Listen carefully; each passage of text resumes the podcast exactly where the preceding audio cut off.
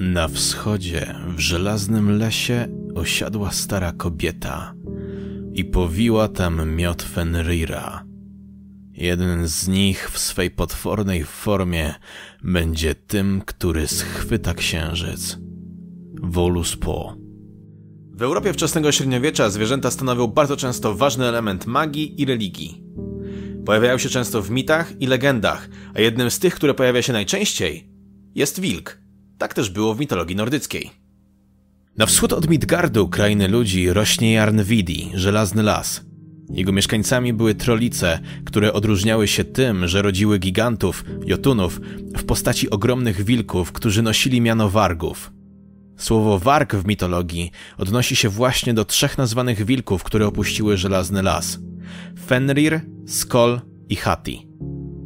Jednak w zapisach nordyckich występuje często tak zwany kenning, czyli charakterystyczne określenie, które ma metaforyczne znaczenie. W ten sposób warg potrafił zastępować bardziej pospolite określenie na wilka w staronordyckim, czyli ulf, gdy mowa była nie tylko o mitologicznych, ale również o zwykłych wilkach Midgardu, świata ludzi. Jedną z trolic Żelaznego Lasu była potężna wiedźma Angerboda, która wraz ze swoim kochankiem Lokim, bogiem kłamstw, powiła Hel, dziewczynkę o połowie twarzy ludzkiej, drugiej natomiast trupiej. Jej bratem był Jormungandr, wielki wąż, ich dwojgu natomiast bratem był wielki wilk Fenrir. Fenrir, czyli trwający na mokradłach, ale również nazywany Vanagandr, czyli potwór rzeki Van, albo Hrotvintir, czyli wilk sławy. W Eddzie Młodszej opisane jest, jak rodzeństwo było wychowywane w Jotunheimie, jednak gdy bogowie dowiedzieli się o potomstwie boga Psot, uznali, że trzeba zacząć działać. Poczyniono przygotowania oraz wywieszczono ich przyszłość i bogowie poznali, że te właśnie dzieci będą powodem ich upadku. Jormungandr został od razu wrzucony do wody otaczającej Midgard, by tam pochłonęły go fale. Hel zesłano do Helheimu, by tam zajęła się umarłymi. Fenrira jednak zatrzymano w Asgardzie. Nie wiadomo, czemu go nie zabito od razu, jednak ludzie doszukują się w tym odniesienia do tego, że ojciec wilka był bratem krwi Odyna. Bogowie omijali Fenrira. Tylko Tyr, bóg wojny, miał odwagę, by dbać o młodego Jotuna. Tylko on był w stanie podejść do niego i go nakarmić, a ten rósł w strasznym tempie. I bogowie zaczęli rozumieć, że przepowiednia bólu i tragedii była nieunikniona. Trzeba było Fenrira uwięzić. Poczyniono pęta, zwane lading, i przyniesiono Fenrirowi jako próbę siły. Ten pozwolił je sobie nałożyć i jednym silnym kopnięciem przełamał konstrukcję. Drugie więzy nosiły nazwę dromi, były dwa razy potężniejsze, jednak te również Fenrir założył i używając swojej potęgi przełamał. Bogom zostało tylko jedno. Wysłali posłańca boga Freya, Skirnira, do najlepszych rzemieślników, krasnali ze Svartalheimu. Skirnir znalazł najlepszych z najlepszych, a kiedy powrócił, pokazał bogom kajdany, które wyglądały jak jedwabna wstęga. Gleipnir. Gleipnir był pułapką niepozorną, ale stworzoną z legendarnych składników, które dały mu ogromną moc. Do stworzenia łańcuchów, które miały uwięzić Fenrira, użyto sześciu członów: dźwięku kroku kota, brody kobiety, śliny ptaka, korzeni góry, oddechu ryby i ścięgna niedźwiedzia. Dlatego też dzisiaj są takie rzadkie, bo to właśnie krasnale wykorzystały ich większość. Więza były gotowe. Trzeba było jeszcze przygotować okoliczności. Bogowie wraz z wilkiem zebrali się na wyspie Lynwi, czyli miejsce wrzosu, na jeziorze Amswartnir, czyli czarne jak smoła. Tam poczęli przekazywać wstęgę między sobą, pokazując wilkowi, że nie są w stanie jej rozerwać. Fenrir wyczuł jednak fortel. Odpowiedział: Wygląda na to, że ta wstęga nie doda mi żadnej sławy, gdy ją rozerwę. Jest to jednak dzieło sztuki zrobione misternie, więc może i wygląda na cienką, ale nie dam jej sobie założyć. Bogowie poczęli odpowiadać, że z pewnością rozerwie taką szmatkę, na jaką wygląda Gleipnir, gdyż rozrywał żelazne łańcuchy. Co więcej, jeśli powstrzyma go jedwabna wstęga, to tak naprawdę bogowie nie muszą się bać Fenrira i zostanie uwolniony. Wilk odrzekł. Jeśli zwiążecie mnie tak, że sam się nie uwolnię, wtedy przez długi czas nie zaznam od was pomocy. Nie chcę tego na sobie.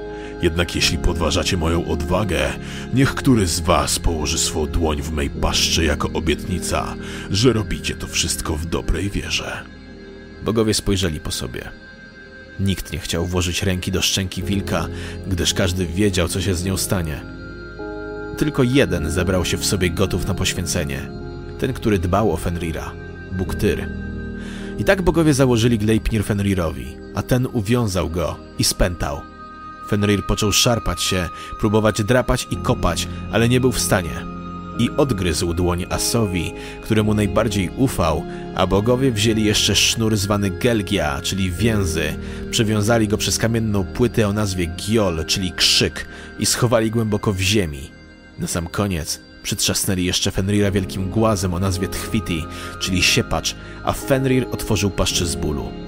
Próbował jeszcze gryźć zdradzieckich bogów, ale ci wbili mu miecz w paszczę tak, by nie mógł jej zamknąć.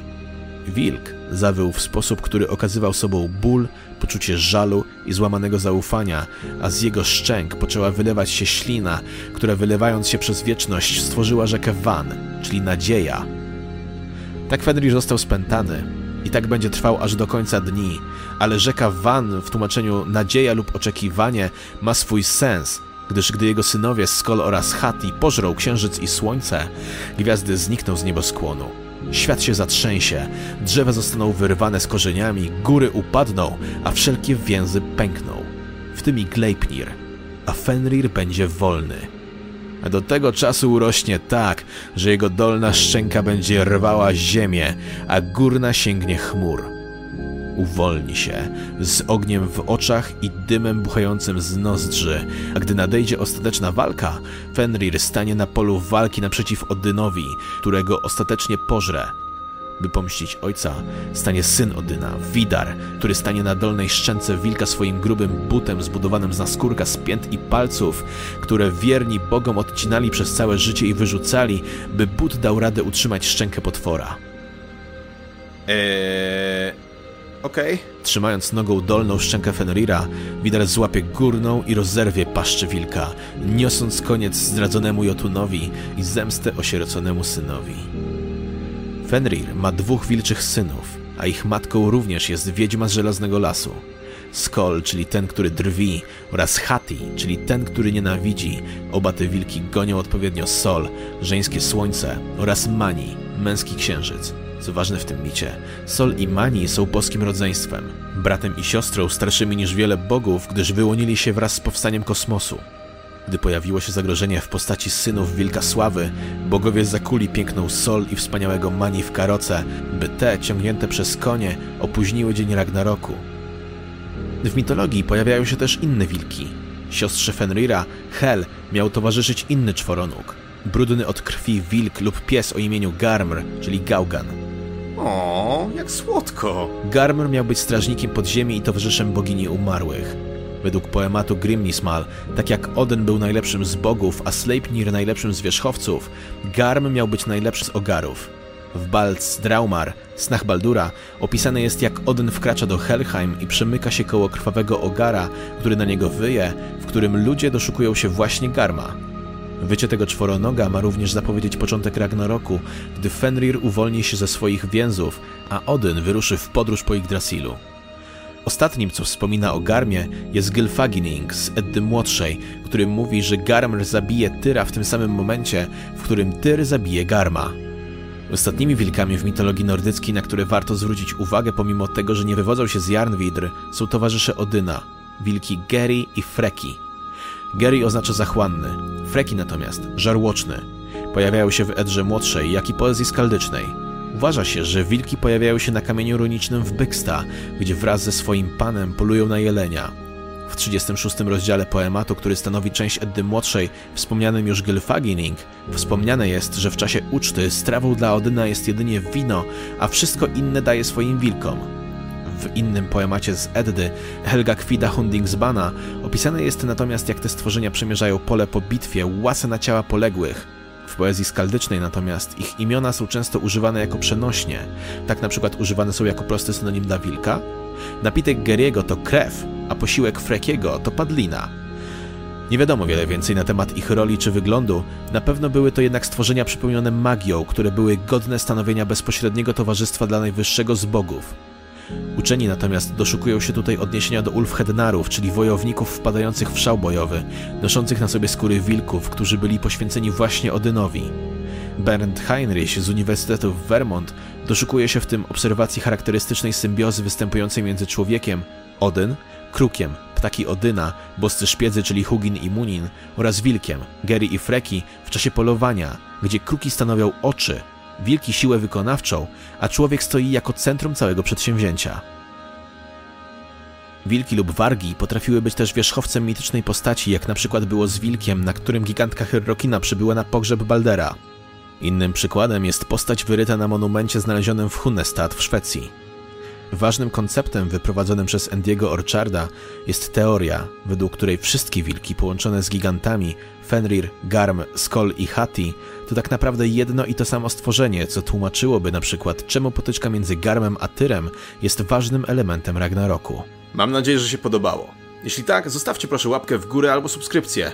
Zapraszam też na fanpage, tam dzieje się o wiele, wiele więcej. Do usłyszenia. Cześć.